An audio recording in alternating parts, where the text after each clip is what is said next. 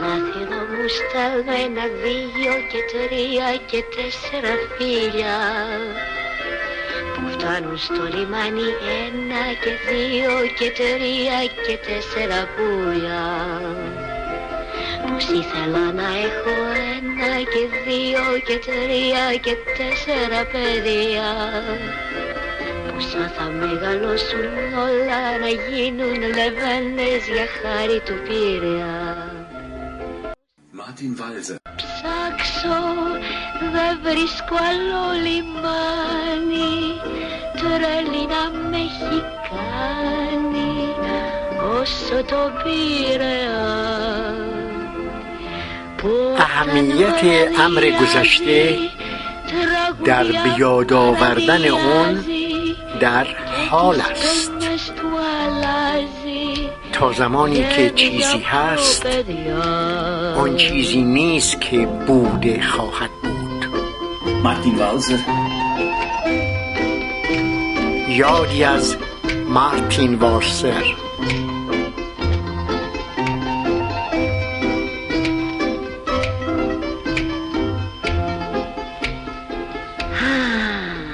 Martin Walser wurde neunzehnhundertsiebenundzwanzig in Wasserburg am Bodensee geboren und studierte Philosophie, Geschichte und Germanistik in Regensburg und Tübingen. Nebst Tätigkeiten als Hörfunkjournalist schrieb er schon in den fünfziger Jahren seine ersten Romane und erhielt bald Einladungen zu zahlreichen Gastprofessuren, vor allem in die U S A.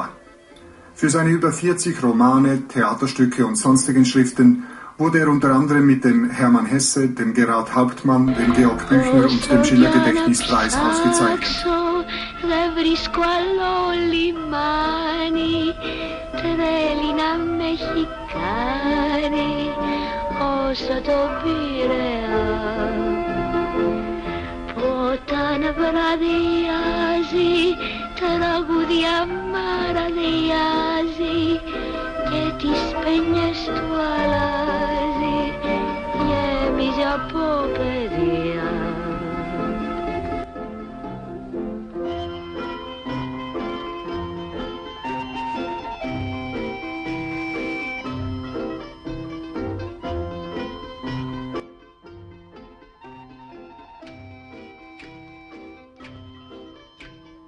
مارتین والسر نویسنده آلمانی که هزار و نهصد و بیست و هفت به دنیا آمد و دو هزار و بیست و سه بیست و شش جولای دو هزار و بیست و سه چهارم مرداد هزار و چهارصد و دو درگذشت، در بیشتر جریان‌های مهم ادبی پس از جنگ جهانی دوم حضور داشت. او مانند هاینریش بل و زیگفرید لنز شرایط دشوار و تنش‌آلود آلمان پس از جنگ را در آثارش به تصویر کشیده است. همچنین درگیری‌های درونی آدم‌ها را به ویژه وقتی در موقعیت‌های دشوار و ناگوار قرار می‌گیرند و خود خودشون را می‌نمایانند. آثار وی منعکس کننده مبارزات درونی آلمان غربی به ویژه در دهه‌های هزار و نهصد و شصت و هفتاد بودند. داستان‌هایش جامعه پس از جنگ را تصویر و دورویی طبقه متوسط محافظه‌کار را آشکار می‌کنند. مارتین والسر نویسنده رمان اسب پرنده هم هست که اون را یکی از بهترین آثار ادبیات معاصر آلمان ارزیابی کردند و از آن فیلم سینمایی هم ساخته شده. فراز و فرود دو غریبه آشنا را یا دو آشنای غریبه را نشان می‌دهد که روز و روزگاری جز دوستت دارم و مخلصم از زبانشان نمی افتاد، اما حالا برای هم غریبه غریبند و در عین برخورداری از رفاه و آسایش مادی شور و نشاط زندگی را از دست دادند. مارتین والسر در آثارش از جمله رمان بدون یکدیگر عادی شدن ابتذال در رسانه‌های گروهی را به طنز کشیده است.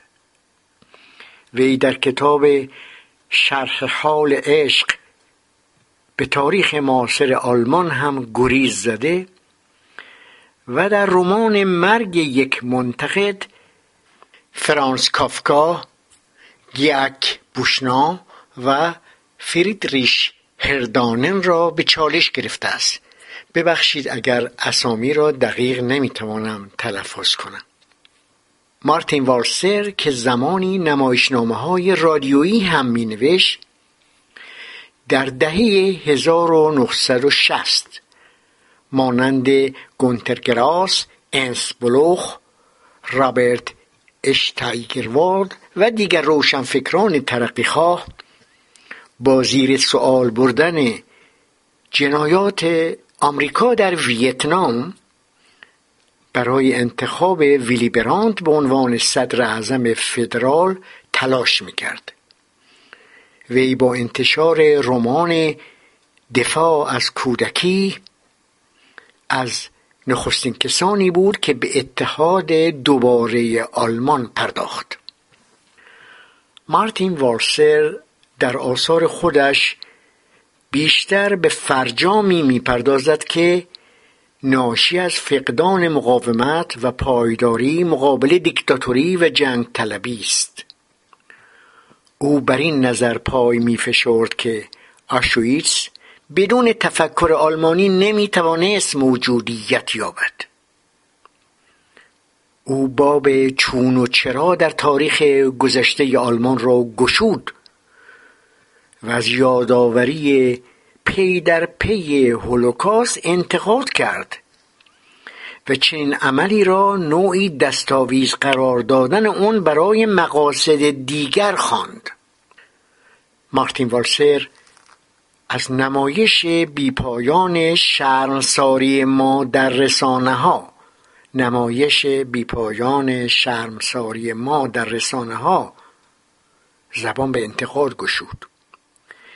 اظهاراتش که از نظر زبانی پیچیده بود اغلب به این صورت تفسیر می شد که جنایات نازی ها توسط برخی افراد و جریان ها برای حمایت از ادعاهای سیاسی و مالی علیه آلمان مورد سوء استفاده قرار گرفته و کسانی که مدام به این جنایات می پردازند و اون را به میان می کشند از نظر اخلاقی نسبت به هم نوعان خود احساس برتری می خواهند بکنند.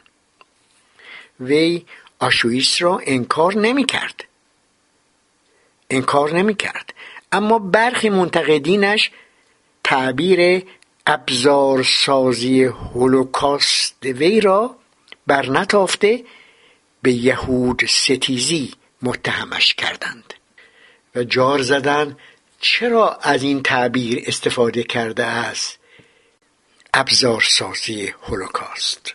Instrumentalisierung des Holocaust. شماری از آثار و دستنوشته های مارتین والسر از جمله هفتاد و پنج دفتر خاطرات روزانه‌اش در موزه ادبیات مدرن در مارباخ و آرشیو ادبیات آلمانی ثبت شده است. او زمانی کارگردان تلویزیون هم بود و در آثارش بیشتر به جامعه مرفه آلمان بعد از جنگ می پرداخت و در رمان‌های نیم وقت، اسب یک شاخ و سقوط فساد اخلاقی جامعه را به تصویر می کشید. دو اثر مارتین والسر، ازدواج‌های فیلیپسبورگ و آخرین پیچ، به زبان فارسی ترجمه شده است. شکوفه ترس تازه ترین رمان او بود که پرتوهای آخرین فروغ یک شمع را پیش از خاموشی همیشگیش بازتاب داده است. برای مارتین والسر زندگی بیش از هر چیز به معنای نوشتن بود. تکیه کلامش که در نخستین عبارت رمان چشمه خورشید او هم منعکس شده این بود: تا زمانی که چیزی هست اون چیزی نیست که بوده خواهد بود. شاید میخواست بگوید اهمیت امر گذشته در بیاد آوردن اون در حال است. گذشته پیش در آمده اکنون است. گذشته با ظاهر شدن پی در پی در برابر دیدگان ما هر بار از ما میخواهد که آن را به رسمیت بشناسیم. یک جا گفته است: کاش کسی دستت را بگیرد و تو را به جایی ببرد و تو ندانی که همیشه میخواستی همانجا بروی.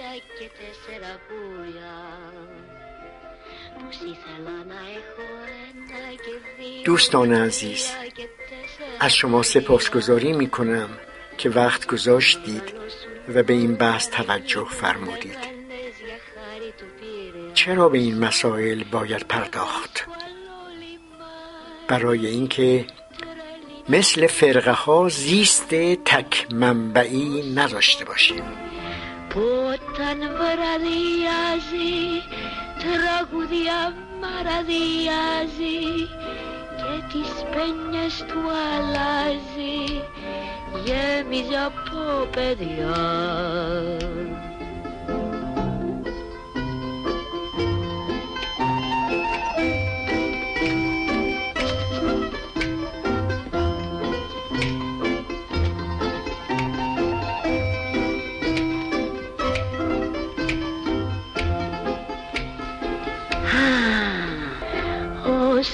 Για να ψάξω δεν βρίσκω άλλο λιμάνι, τρέλη να με έχει κάνει όσο το πειραιώ.